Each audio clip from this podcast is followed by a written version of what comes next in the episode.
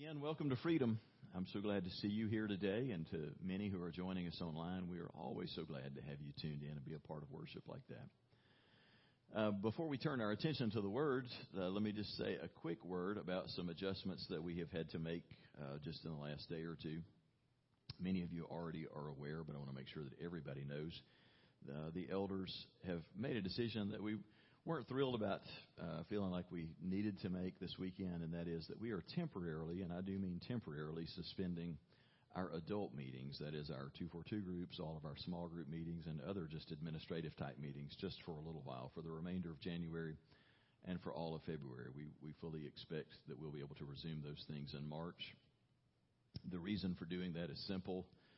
Uh, the pandemic has so affected Baldwin County, it's become such a hot spot and, and just being honest, churches have become among the worst spreaders in Baldwin County, as is the case for, for lots of other regions. Uh, we have some sister churches that have had just explosions of the disease, and it's quite apparent that church is where it's being spread. Uh, thankfully, that has not happened here. We've got a number of, of families who have been affected, but we haven't had a major outbreak in our church. And uh, yes, the Lord has protected us in this, but it's not that He loves us more than He loves people in other churches. Quite honestly, we've taken much more aggressive measures as precautions to try and guard us against this, and I think we're enjoying the fruit of that. We don't want to follow the example of some churches who have like more than 50% of their people infected right now. And so, to that end, we're doing everything we can to try and safeguard you. The scriptures call the elders of the church as a first charge to protect the flock of God that is under your care. And so, I'm speaking to you as an elder, the elders have decided for a span of what's probably going to be six or eight weeks that we will just temporarily hold off on these things. The good news, and it ultimately is good news today, is that the vaccine is here and it's making a, a huge difference and it's going to make a huge difference. The window opens tomorrow for our uh, oldest seniors to have access to it, and I, I want to encourage you to take it. There's, there's nothing political in this statement. I just want to see you safe. And I know a lot of people have had fear because they've had to move quickly to develop these vaccines. I hope everybody's going to wind up getting it. I'll guarantee you, in our household, we're going to get it as quickly as we can. and it is simply a numbers thing. In America, 20 million people have gotten the disease, 400,000 plus have died. More than 10 million people have gotten the vaccine. You can count on your fingers how many people have died. Of those two equations, I know which side of the page I'm going to be on. I'm going to take it as soon as I can get it. Let me encourage you. Most of our older seniors are watching online. People who are 75 or older can get it starting tomorrow, and it's it's easy access. Honestly, Jackie, as a nurse, she and the staff that she works with were able to get their first dose this week. She didn't grow a second head or a third arm taking it. She's right here among us, and she was able to go online Thursday to register her parents since that window opens tomorrow for phase 1B, she was able to go online Thursday. By yesterday, she got confirmation for them. They'll get their first dose on Friday. It's that easy. It took two minutes to do it. So I hope you won't be afraid to take that step. I want to say one other thing about this.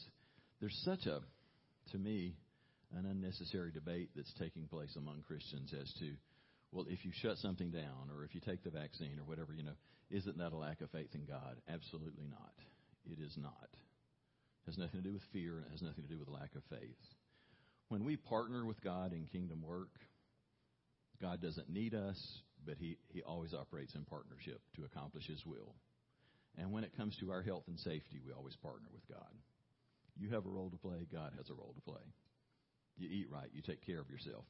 You're not being foolish or expressing a lack of faith when you lock your doors at night or when you put your seatbelt on. You're doing your part. You're trusting God to protect you, but you're doing your part. It's no different when we do the things that we can do to ensure our health and safety. So I'm just saying that as a pastoral word to you. Let's do our part. I, what I want is for us to all survive this and in just a matter of weeks or months to be back at a place where we're going full speed and this absurd thing we've had to deal with is mostly behind us and the church can just move forward unimpeded. You with me in that? Let's get her done and move forward. So we'll be back on track with normal stuff in a short, short while. Now let's turn our attention to the scriptures. We are in a series. We're in part three of a series that's entitled Living with Margin. The whole idea is making room for the things that really do count in life.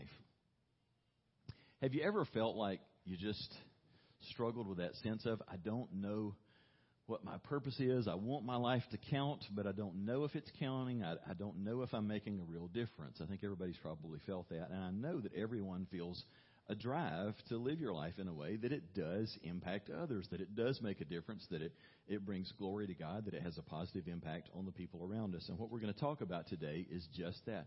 Living a life that is, is more productive, that does make more of a difference, and it does matter to God. One of the, the two main terms that you find in Scripture referencing this concept is the word stewardship which is all about making the most of the opportunities and the resources that you've been given. You know, it's up to God to decide how many resources and opportunities you're given, but it's up to you to decide what you do with the resources and opportunities that God has given to you. And it's interesting to note how much the Scripture speaks about this. And, and this whole idea of, of productivity, it really does matter in pretty much every setting, doesn't it?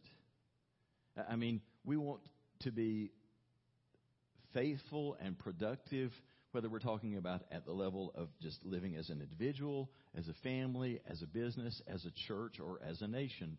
How we steward the opportunities and resources that we're given really does matter. It's interesting to note when you think in terms of, of how productive someone is, or, or a group, or a country is, to, to look at us as Americans. We're very much focused on this idea of productivity. Americans represent 4.3% of the world's population. About 1 in 23 people on the planet are Americans. We live on what is only 7% of the landmass in the world, and yet America produces 18% of all the products that are made on the globe. We are a productive nation. We take great pride in that, don't we? That as Americans, we get it done. It's interesting to realize that that ultimately doesn't originate with us. That starts in the heart of God. That that God did not make us to just sit. He didn't just make us to one day get saved so that we could just go to heaven and do nothing. That God made us to be productive people. Now, when the Bible talks about how God wants us to be productive, if you go into your your Bible app and you put in the word uh, productivity, there's probably not going to be much of anything that shows up. The Bible word for this concept is a much more organic word or organic phrase, and it is the word fruitfulness. The, the biblical phrase for being productive is bearing fruit. If you want to follow along in your outlines, that's the first out, uh, first uh, fill in there. Bearing fruit is what the Scripture speaks of, and Jesus talks about this constantly. In my quiet time this morning, it, it came up again in Matthew 21. Jesus was confronting the Jews about how their lives were not bearing fruit in line with what he had called them to be doing. And he's so serious about this, this thing that he said to them, Because of this, the kingdom is being snatched from you and will be given to a people who will bear fruit. Jesus cares about this stuff. In fact, in the New Testament, there's 66 times that that word fruit, in, in Greek it's karpos, that it appears, and we're going to look at several of those today. And ultimately, what we're going to consider is just two things. What is it that, from the scriptures, that God considers a really productive and fruitful life? What does that look like? It's not about getting rich. It's not about like making a lot of money and having a lot of stuff. But what does a really productive life look like? And how do I live a more productive life? We're going to look at four keys from the scriptures for doing that. But first, we begin with the words of Jesus in John 15. Just remember the setting in uh, these chapters of John, John 15 is in the middle of the longest uh, passage that we have of Jesus just talking at one time. We have five entire chapters that are just one discourse for, from Jesus. It's at the Passover supper on the night that Jesus is betrayed. This is just hours before Jesus goes to the cross. And the only reason I point that out is to say if you knew that by this time tomorrow you would be dead, how careful would you be with every minute, with every hour, with every word between now and that time? You'd make every single one count, wouldn't you? I'm not saying Jesus was ever flippant in what he said, but you know, as he, he's now, it's not weeks or days, it, it's not even going to be long hours he's got with the disciples. The, the clock is ticking down to zero on the time he has to instruct them. And as he's getting to the last things he's going to say to them, he says among those final thoughts in John 15, We'll start in verse 8. Jesus said, This is to my Father's glory that you bear much fruit, showing yourselves to be my disciples. There's so much in John 15, but even just in this one verse, three things that we need to notice. First of all, he reminds us this, that this whole idea of us being productive and bearing fruit, that ultimately it brings glory to God, and oh, by the way, that's what it's all about. We want to to feel like our lives counted. We want to feel some sense of meaning and purpose in life, and God cares about those things. But at the end of the day, it's not about me and it's not about you. It's about God and His glory. And Jesus said, if you want God to be glorified in your life, do something with it. Do something with the resources, the talents, and opportunities that have been given to you. Don't just act like the Christian life is a matter of getting saved and trying to abstain from everything bad and get to heaven without having done bad stuff. Because that is not what Jesus saved you to do. He didn't save you so you could sit in church the rest of your life. He didn't save you so you could say no to bad stuff the rest of your life as if that is the ultimate goal. No, He said, bear fruit. Be productive. Do something that matters, and God will get glory in that. And also, in that, He said, God wants you to bear much fruit. He wants you to do a lot with the opportunities that you've been given, and that will be the thing that will show the world that you truly are a disciple of Jesus. I find that really interesting. Of all the things that Jesus could have said that's going to mark us, and he gave us some other indicators that will be clear to the world that we belong to him, but he says one of the clearest things is going to be that people will be able to look at you and go, that joker is making a difference. People are impacted when they're around him. He isn't wasting his time or opportunities. There's real fruit in that life. That must be a follower of Jesus. I find it interesting that so many people who have been considered so deeply spiritual have tried to escape the world so that they can live in isolation, so that they can really be a godly person. And I think, how does that line up with the teachings of Jesus? Who is so clearly calling us to interact with the world so that we can impact the world and bring glory to God. He goes on to say in verse 16 of the same passage, You did not choose me, but I chose you so that you might go and bear fruit, fruit that will last. And you're not going to be able to do this without building margin into your life. There's so, so many things that may not be terribly fruitful in terms of what we're going to see God's idea of a fruitful life looks like. There are a lot of things that you've just got to do. That's not the measure of, of fruitfulness in your life. You're going to have to build in margin so that you have time and energy to pour into the things that are going to bear fruit one of the best known parables that Jesus told is the parable of the talents. And I always find it a little bit humorous that when you hear people talk about the parable of the talents, it's almost universal that we will, even though we've grown up in church and we've heard the parable told right, we'll, we'll still twist it into something that it's not. Because unfortunately, the term talent it doesn't mean what it means today. When we say something about your talent, we think in terms of some skill you've got. You know, you can, you can sing, you can dance, you can run really fast. That's your talent. The parable of the talents has nothing to do with that. The word talent was simply a measure. It was a measure of weight that was used to, to measure wealth, gold or silver.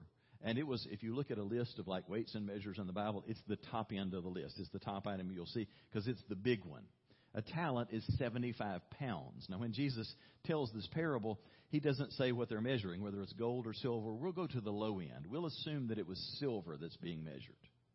So when Jesus tells the story of the, the parable of the talents, he said there was a wealthy man. He had three servants, and the wealthy man is going to go on a trip. And so he entrusts a good bit of his wealth to his servants in varying measures for them to manage and invest. And so to the first one, he gives him one talent of his wealth. That is literally 75 pounds. As we said, we'll go on the low end. 75 pounds of silver. I'll do the math for you really quickly if you haven't checked the price of silver lately. That would be $30,000 worth of silver. So nobody's getting the short end of the stick here. The first servant, here's $30,000 for you to manage for a time. To the second service, he, servant, he gives two talents. Here's $60,000 for you to manage. And to the third servant, five talents. Here's $150,000 for you to manage. See you. I'll be back after a time Now, you do what you will with this to make the most of this. He goes away, and it says immediately the one who was given the five talents, the 150 grand, it says he immediately goes to work trading and, and doing something productive with what he was given. And it says the same thing of the second guy. He takes the 60,000. He gets busy trading with that. But it says the, the third guy, the one that was first given the, the one talent, says he immediately goes out and he digs a hole and he buries it marks the spot. And so after a season, the master comes back. He calls in his three servants and says, All right, let me hear what you've done. Let me see what you've done with what you've been given. And so the man with the who had been given the five, the guy with the 150 grand, comes in and says, "Sir, I invested what you gave me, and here are your 10 talents. Here's 300,000 back to you." And the master smiles and says, "Well done." Faithful servant. Enter into the joy of your master. You've been faithful with a little, and now you have an opportunity to manage a lot. Jesus tells a, a similar parable to this. We were going to cover that in small group this week. We're not going to get to now. But in a parallel telling of, of this, in another of the Gospels, he says, You now will be given authority over 10 cities as your responsibility because of how you've been faithful with what you were given. To the second one, who was given two, he comes and says, Here, sir, here's four talents back. Here's 120,000 when you handed me 60. And he says exactly the same thing. Well done, you've been faithful. Enter into your master's reward. In the other gospel account, he says, Now you'll be in charge of four cities because of how you manage that. Now, the final one. He says, Come and show me what you've done. And he comes and he gives him exactly what he had been handed to begin with. Here's your one talent back. Here's the, the 30 grand that you put in my hands. The master shakes his head and says, What is this? What have you done with what I gave you? And he said, I, I knew you were a harsh master, that you'd want that back, and so I dug a hole and buried it to make sure that I could give you everything you gave me. I didn't take any risk whatsoever. Made sure I could give you back exactly what you were given. And he said, At the very least, you could have invested it at the bank. There'd be a little interest with this. You haven't done anything. And Jesus said that the master will look at him and say, You wicked and lazy servant. Bind him and throw him out. There's no room for anyone who, who mishandles what he's been given like this. Jesus takes this business of what we do with what we've been given, he takes this so seriously. Do you feel the weight of that? I mean, we could camp on that, that one parable because the implications of when you've been faithful with what you've been given, how Jesus makes you responsible for so much more. I mean, there's such a, a key teaching in that, but the whole idea that there isn't room in the kingdom of God for people who are just going to sit on their hands and do nothing. He wants us to bear fruit and He wants it to be fruit that will last. And that means He wants there to be longevity about this in our lives. There are a lot of people who, and you've all witnessed this, that they'll come to faith, or else they'll already be a person of faith, and they'll they'll experience some kind of spiritual high point. Maybe it happened at a Promise Keepers event. Maybe it was at a, at a retreat or an Emmaus walk or something like that. And you come back from it and you're just ready to attack the gates of hell with a water pistol. It's woo woo for Jesus. Just you are you are fired up. And that, we've all been there, haven't we? I mean, it's, it's great to have those kinds of highs. And so for a little time, man, we are going full speed. Preacher signed me up. I want to serve somewhere. I want to make a difference. I want to knock on doors. I want to share Jesus, and that's cool. But I want to tell you the measure of how faithful we are has little to do with what we're going to accomplish in the next three weeks after that spiritual high point. The real measure is what are we going to do over the next three years, over the next 30 years? Because Jesus said, you need to bear fruit that will last over the long haul. And if that's going to happen, you're going to have to buy into the things that we'll talk about today. And you're going to have to build margin in your life. You're going to have to, to have pace to your life because this is not a sprint, this is a marathon that we are in. So, the next thing I want to address is the question of what is the fruit that we're talking about? What is a truly productive life in the eyes of God?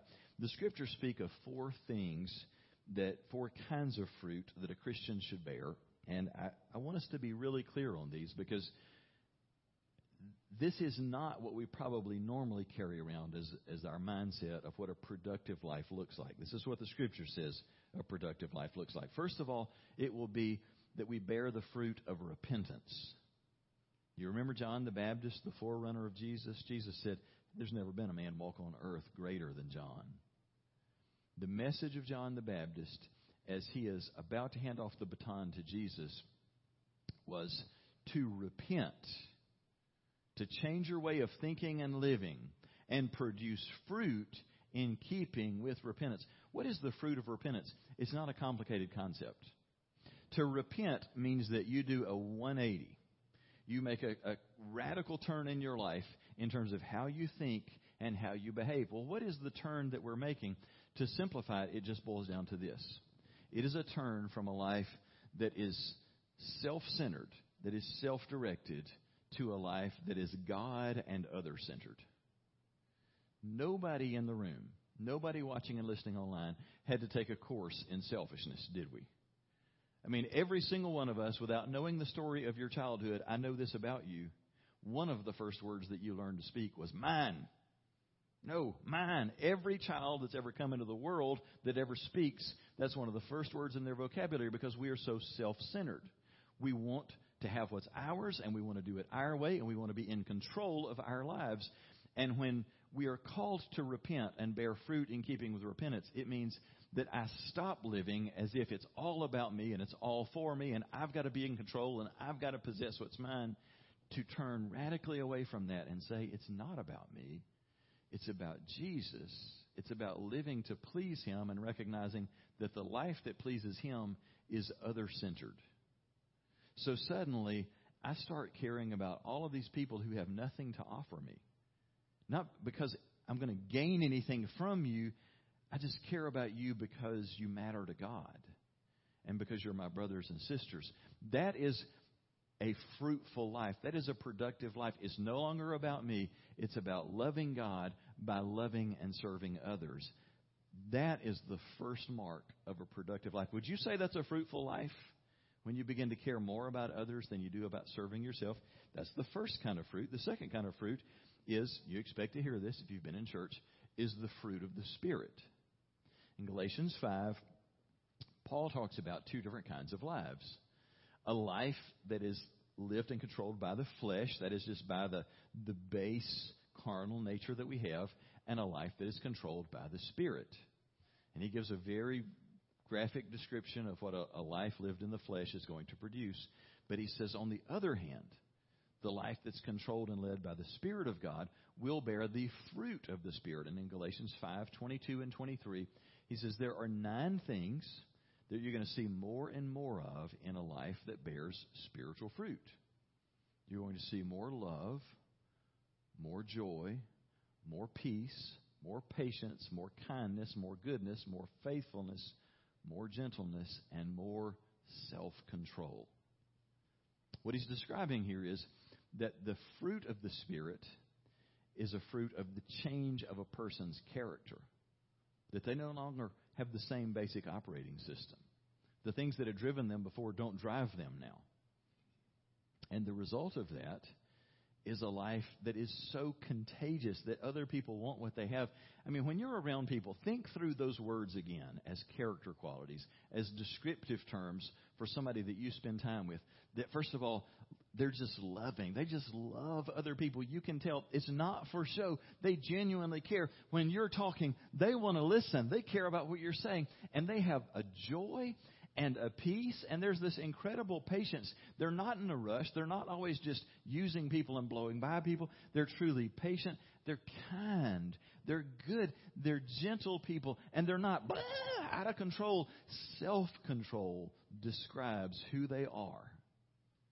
Who doesn't want that as a spouse? Who doesn't want that as a best friend? Sign me up for, for those kinds of people in my life what he's describing here is a person who is growing to be more and more like Jesus.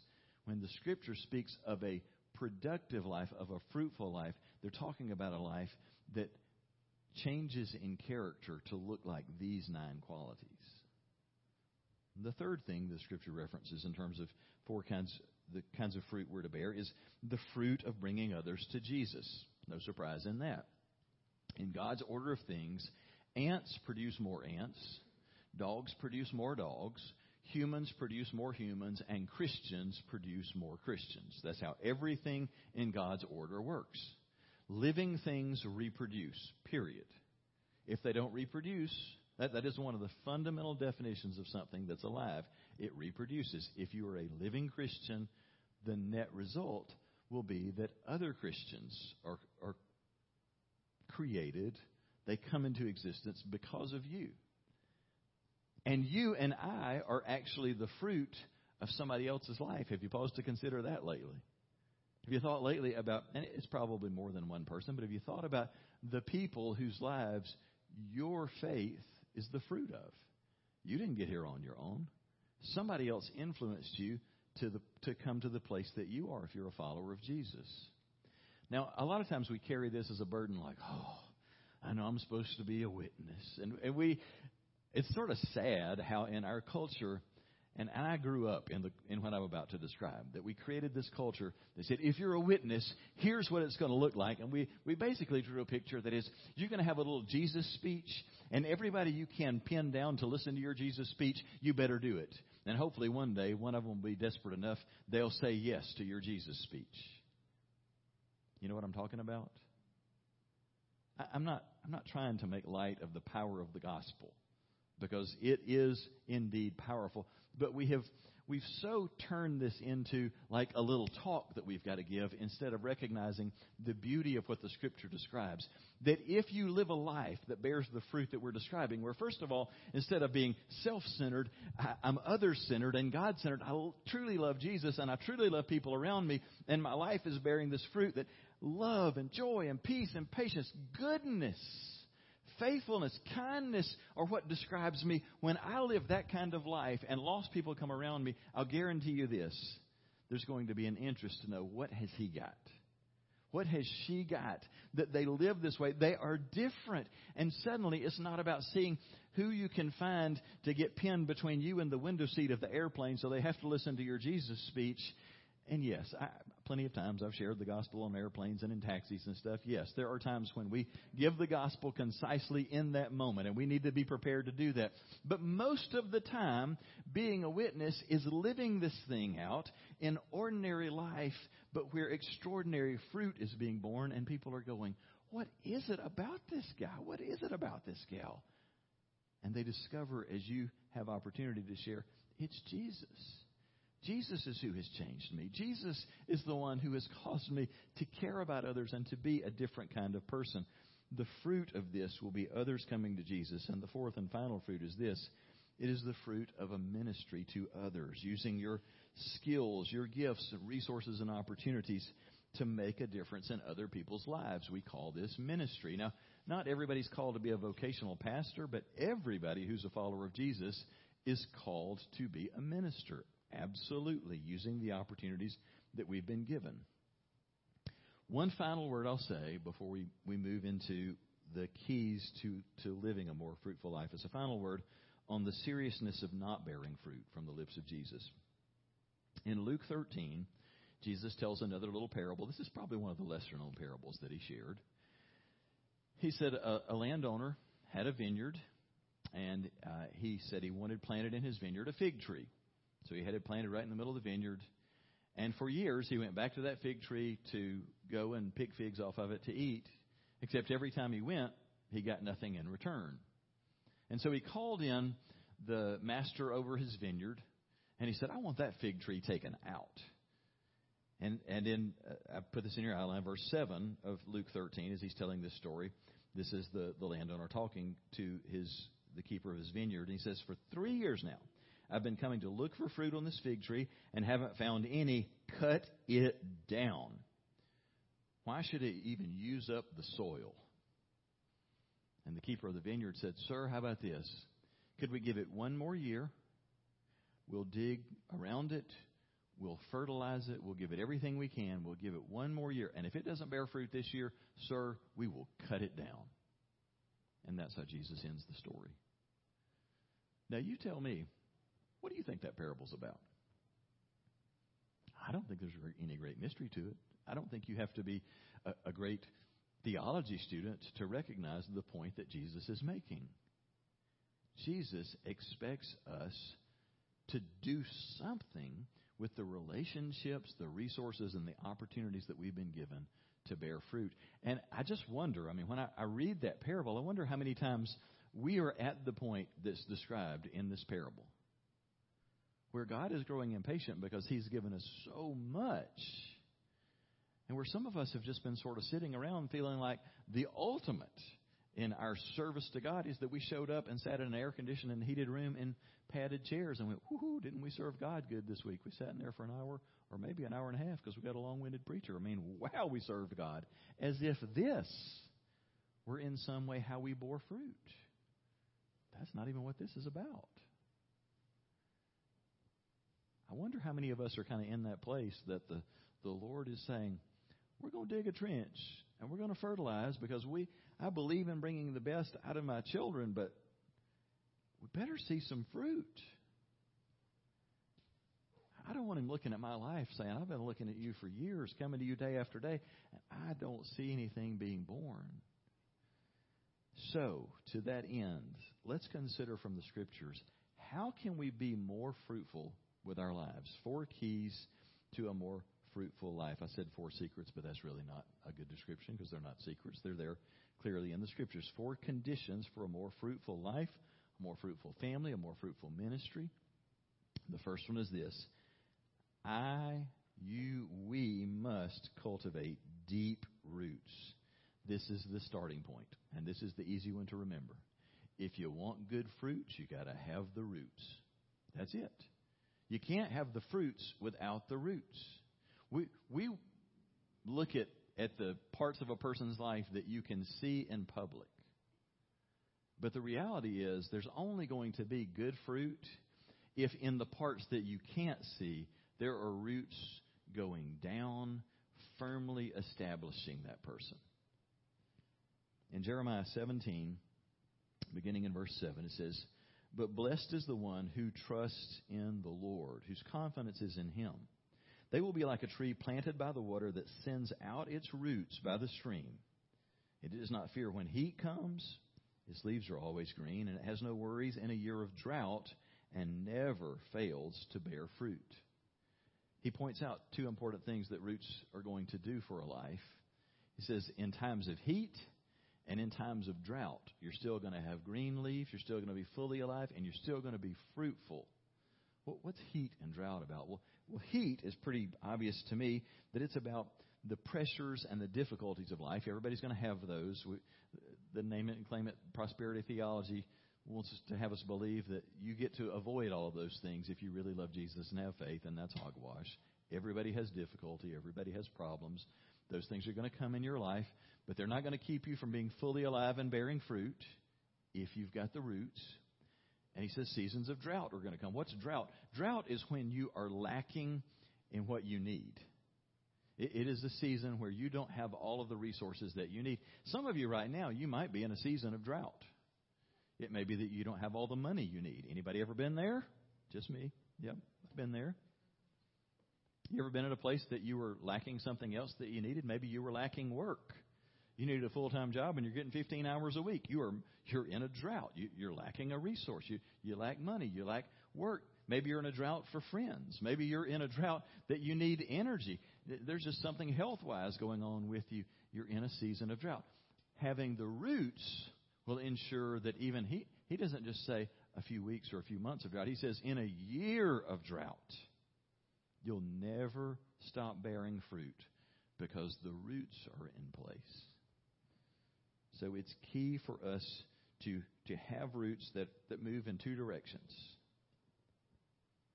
I, I think I've mentioned one of these illustrations to you before, but the sequoia trees in California, one of the most extraordinary things on the planet. Biggest living things that you'll find on Earth. And yet, when you, if you could look at a diagram of them, it's such a striking thing. You know, they'll go up to 400 feet high above ground, and they have an extensive root structure, but it doesn't have this deep tap root. It's got an extensive root structure that goes kind of moderately deep in the ground, but it spreads out this way, and they grow in groves. You would think something that's 400 feet high, it should be very easy to knock over in a high wind, but you can't knock these things over because they grow in groves and their roots all spread out like this, and every tree becomes interwoven with every other tree around it under the surface. You can't knock them down because they're holding on to every other tree around them.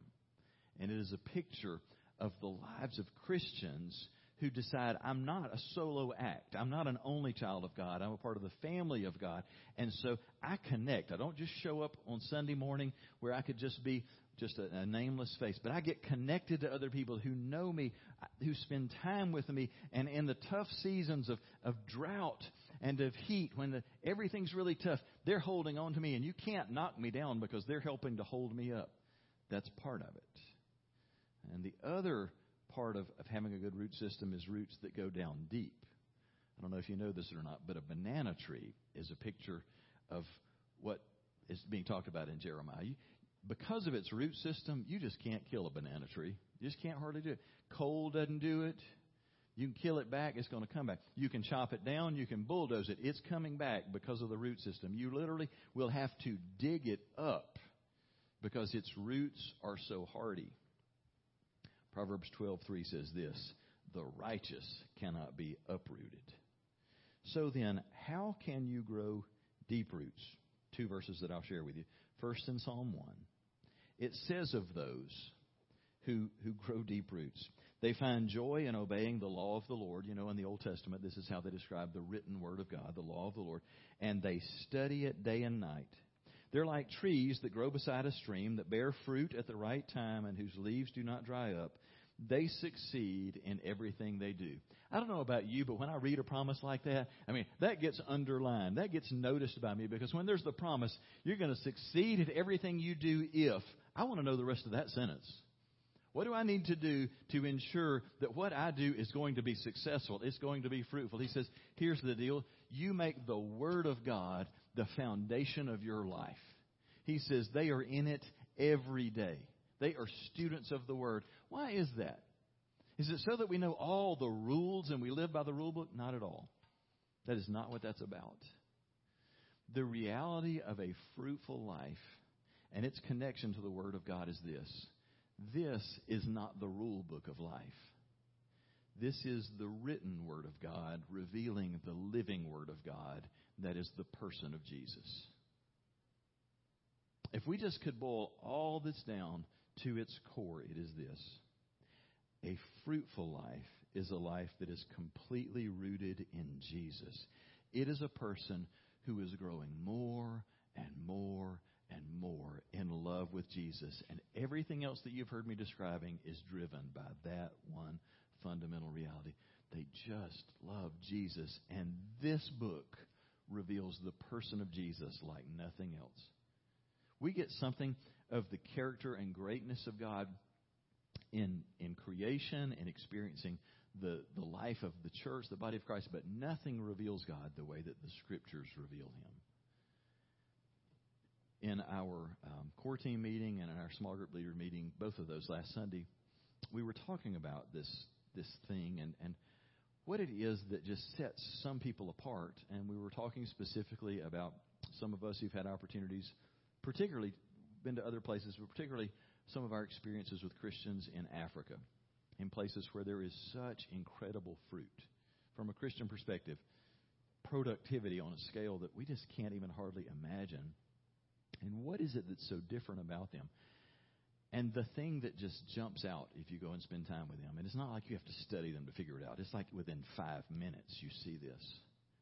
I mean, I, I just immediately recognized from the very first time that I was there, I don't think I have ever been with people before who are so in love with Jesus. It's not that they are, are such great students or they have such great resources. In fact, they have far fewer resources than we do. They are just so overwhelmingly in love with Jesus. They love His Word. They are in His Word. They are up before the sun is up, just calling out to Jesus. It, it's mind boggling and convicting to just hear the earnestness in their voices, even when you can't understand the languages. They are just calling out to the one that they love, and it is just adoration for Him that calls them out. And they are in the Scriptures. And the fruit of that is a church that is so on fire and you can't stop the growth and there's all kinds of life change and miraculous things happening and the heart of it is that they have roots that grow deep down into Jesus as Paul says in Colossians 2, 6 and 7. And now, just as you accepted Christ Jesus as your Lord, you must continue to follow him. Let your roots grow down into him and let your lives be built on him. Then your faith will grow strong in the truth as you were taught.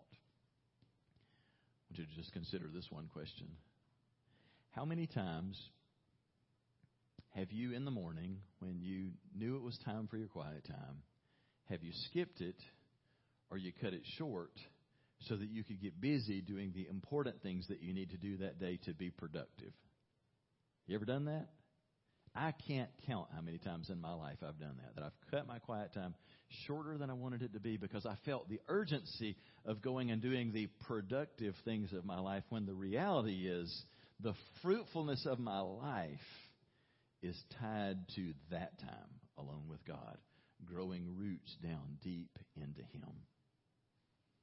Second key to a, a fruitful life is I must eliminate the weeds in my life. Weeds and briars that will choke out a fruitful life.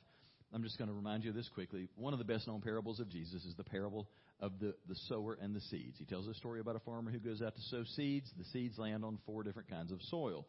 He explains, he says, the farmer is God, the seeds are the Word of God, and the four kinds of soil represent our lives our hearts and how they respond to that. And he says some of the seed fell on a hard, packed path and they didn't sink in and the birds ate the seeds, total loss. Said a second kind of seed fell on rocky soil, real shallow soil that had rocks right underneath it. So they sprung up, but because they could have no depth of root, they almost immediately withered and that was a total loss. A third kind fell among the, the weeds, the thorn bushes, and they managed to sink in and they grew up and it looked like they were going to bear fruit, but then the briars wrapped all around them and choked them out and they could bear no fruit. And he says there's a fourth kind of soil. That's the good soil that was prepared and it received the seed and they grew up. And he said, and it bore a fruit, some thirtyfold, some sixtyfold, and some a hundredfold. Once again, Jesus talking about productivity of a life. And he just left that for them to chew on. You know, which kind of soil are you? Well, that third kind, the soil that's got the weeds and the briars in it that will choke it out, that's what he's talking about in Luke 8:14 when he says the seeds that fell among the thorn bushes stand for those who hear, they hear the word of God or they read it, but the worries, the riches and the pleasures of this life crowd it and they choke them and their fruit never ripens.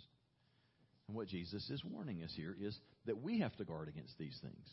We have to be the ones that weed our lives, that we have to pay attention. And so I'm not trying to preach against something here. I'm just asking you to consider the question what is it that chokes out the things that really matter the most? I mean, like, here's a really, really easy test.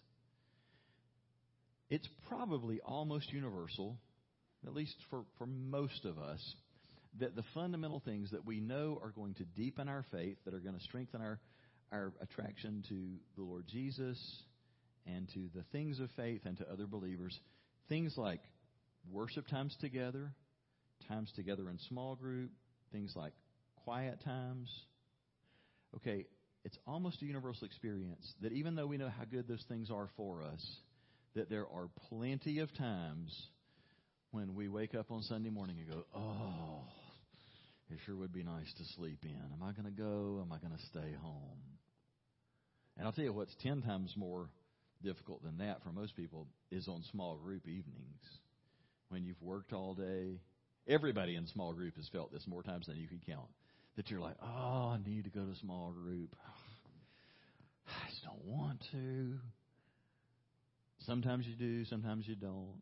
We do the same thing with our quiet time. So here's the question in that what is it that's draining you to the point that even though you know you walk away from worship, you walk away from small group one, wow, I'm so glad I was here. I mean, okay, show of hands time. How many of you have been in a small group and you showed up at a meeting that you did not want to go to, and when it was over, you left going, I'm so glad I went? Everybody in a small group has done that. Well, raise both hands has happened so many times.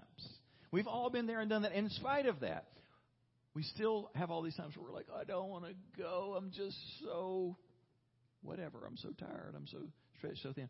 What is it that's pulling you away from quiet time, from small group, from worship, from the things that feed you? Look hard because you're probably getting close to identifying some briars, some weeds. Sometimes these aren't necessarily bad things. They're just things that have stretched us too thin. I don't have enough energy. I don't have enough rest to press into the things that really feed me. Weeds are consistently a sign of neglect. Anybody in here a gardener? Anybody garden? I hope we don't have to feed ourselves. We'll starve. Well, for those of us who have ever gardened, you know, you never have to sow weeds. You never have to plant them. There are 205 different kinds of weeds identified in America, and I think I've grown most of them. Never had to plant a one. They're going to come up on their own. John's a farmer. How many times have you had to sow weeds in your in your garden? They're going to come. Weeds indicate neglect. And that's true in our lives. When we neglect to be really thoughtful and intentional, to carve some things back, to be reflective and go, what is it right now? What am I giving too much time to? And listen, don't be a legalist about this. God wants you to have things that you really enjoy that recharge your battery and rest you. He wants you to have those. But what He wants you to be mindful of is the things that we just give too much time to that are a complete waste or that just suck us dry to the point that we don't have time for the things that matter. That's what margin accomplishes for us. The third thing I must cooperate with God's pruning in my life. Cutting off branches stimulates growth and fruitfulness consistently. Whether you're growing tomatoes, grapes, roses, you got to cut off living stuff and dead stuff. In the same talk that we started with in John 15, Jesus said this I'm the true vine, my Father is the gardener, and he cuts off every branch of mine that does not produce fruit. And he also trims every branch that produces fruit to prepare it to produce even more. Listen, if you want to be a great mom or dad, you want to be a great teacher, a great business person, whatever it is that you do, you're going to have to learn to ruthlessly allow your life to be pruned. Ruthlessly weed your life, but let God prune everything that He wants to cut back. And most of us are too timid to, to want to cut some of the things out that need to go. But maximum fruitfulness requires ruthless pruning. And remember this never confuse pruning with punishment. Pruning coming from God can feel like punishment in the moment. But listen, if you've zoned out, I need you to zone back in for this next thought. If you're a Christian, if you have placed your faith in the crucified and risen Son of God, Jesus, you are never punished for your sins. Let me say that again. If you belong to God, you are never punished for your sins. How many times have you had bad things happen in your life, and somewhere deep down inside, something in you went, uh oh, I bet that was God punishing me? No, it wasn't. No, it was not. The reason I know that for certain is because what Jesus did on the cross was he bore all of the punishment for your sin. Jesus didn't go get two thirds of it. Jesus got it all. So, I mean, there are times we'll make rotten decisions in a in a moral universe that God has created where there will be natural consequences, but it is not God punishing you. I mean, if I jump off of a building and I go splat, that's not God punishing me. That is me operating in a moral universe where consistently the laws of gravity are going to make things that are up here go down here. That, that's not God's punishment. God isn't punishing you for your sins. That's been paid for on the cross. But realize that there will be times of pruning in your life where God's going to do some things. He's going to cut some things. It's not because He's punishing you. Punishment's always about the past. Jesus has dealt with the past. Pruning is about the future. God's looking at you saying, Stone, I can make you more productive. I love you. I love you where you are now. I love what's being produced. But you know what? If I were to prune this in your life, you can be even more fruitful. And that sounds great on a Sunday morning. It stinks on a Friday when the pruning of God actually shows up and you find out Holy smoke. I didn't know this was coming. I didn't expect to test positive this week. I didn't expect to lose my job this week. I didn't expect this crisis to come along. And it's not God punishing you, it's God going, We're going to make an adjustment here. You can't see it yet, but you're going to be so much more productive as a result of this. I can think of one real obvious moment of pruning in my life. I hated at the time. Nine years ago this month, I was asked to resign a church that I had started 12 years earlier. I loved it. It had grown. I was so a part of that church. And do you know that when I was asked to leave there, do you know what that was? That was the hand of God. That was the loving hand of God.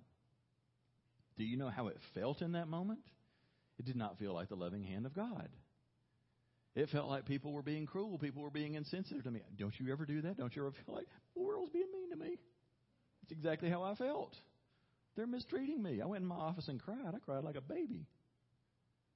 Because something that was dear to me, I had invested so much of my life there for almost 12 years, and it wasn't my choice anymore. I was going to have to walk away from that. And what I could not see, what I could not possibly appreciate in that moment, was God was pruning me for even greater fruitfulness to come. How's that going to be?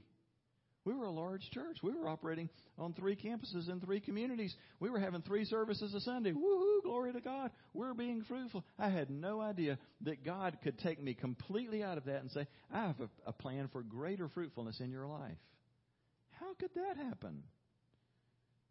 We start this little fellowship. Three years ago, God says, part of the plan is I want you to bear fruit by planting new churches. And then he clarifies that word and says, and I want you to start planting overseas how do you do that, God? Don't worry about it. I'll show you. You're going to do it at least five times in the next 10 years. By the way, this is year three. We've got seven years to, to finish the first phase of this. We've got a lot more planting to do.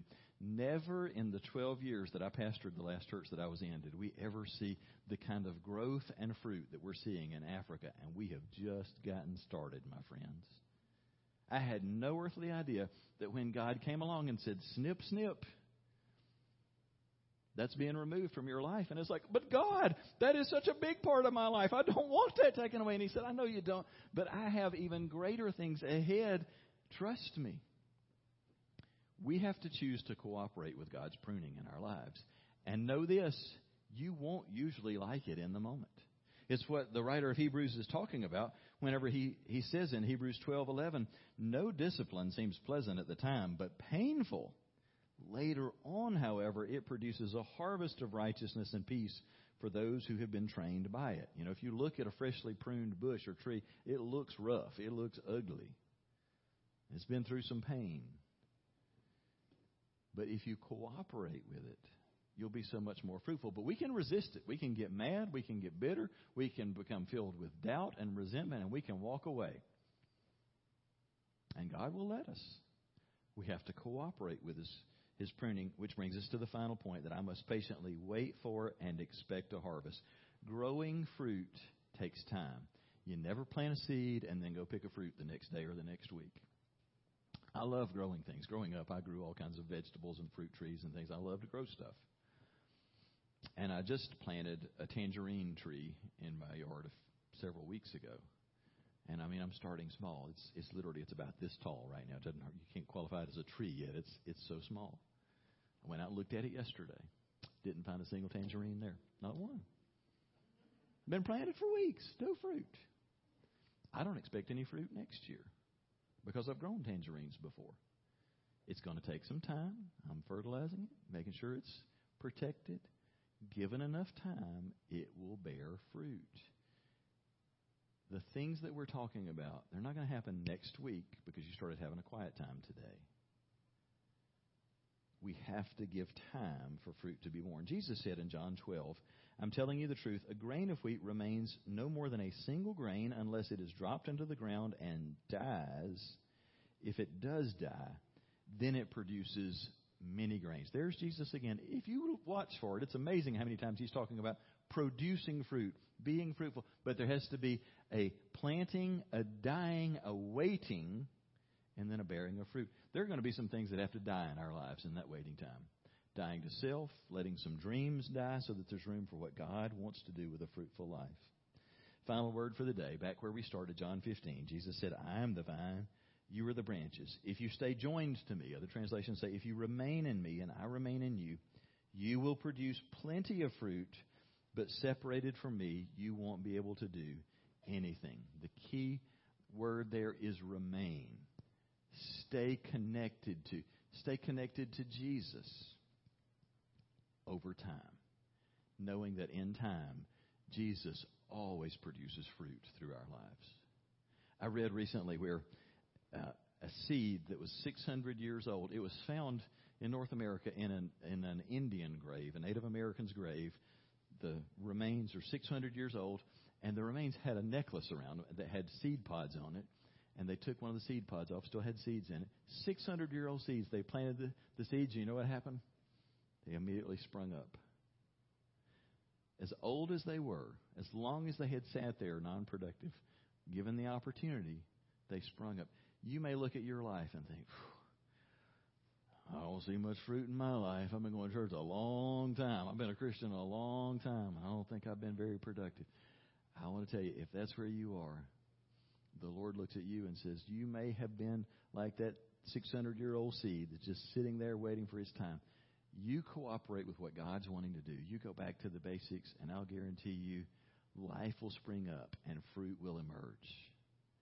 Maybe you want to start today with a simple prayer that says this God, I want to make the rest of my life the best of my life.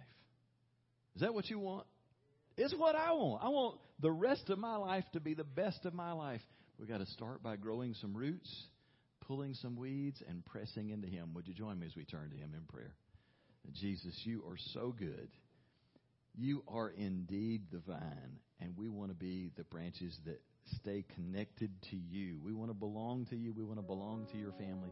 Help us to be people who really do learn to grow roots that go deep down into you and that connect with others around us. Lord, I pray that you would, by the work of your Spirit, birth in us a hunger and a thirst for you and your word. That we would just be mindful this week to, to just begin every day with a little time spent alone with you in prayer and your word, listening, just falling more in love with you for some of us who really need to clear some things out in our lives so that we have room for you and for your family, I pray that you give us clarity about what needs to go. Maybe you are at a place you need for the very first time to let your roots grow into Christ, that you need to trust Him for the first time. Hey, there's no magic or formula that you need to follow to get ready for that. It is a simple response in faith that just says yes to Jesus reaching out to Him for forgiveness and salvation, why don't you just pray in your heart a simple prayer that says, Jesus, I need you. I need you at the center of my life. I'm asking you to now forgive me of my sins, to take away my past, and to give me a new hope and a future centered on you. Please live your life through me. God, I thank you so much for hearing and answering our prayers. I pray that you would salt our souls to make us thirsty and hungry for more of you. We open ourselves up to you today as we pray this in Jesus' name. Thanks so much for tuning in today. I surely hope that what you heard was relevant and helpful, and above everything, I hope that what you experienced today really helped your heart to connect with the heart of God. Now, if what you heard uh, for you stirred up any questions or maybe led you toward uh, some type of spiritual decision, maybe you want to talk with someone about something that's on your mind, I would love to hear from you. And so I would encourage you, reach out by email. At the bottom of the screen, you see my email address. It's mark at myfreedomchurch.net. That's not going to go to a secretary or an assistant. That'll come directly to me. I'd love to hear from you and talk with you about anything that's on your mind. And if in the future you're in our area, we would love for you to come and worship with us at Freedom Church. But until then, we invite you to access all of the sermon material that you find online.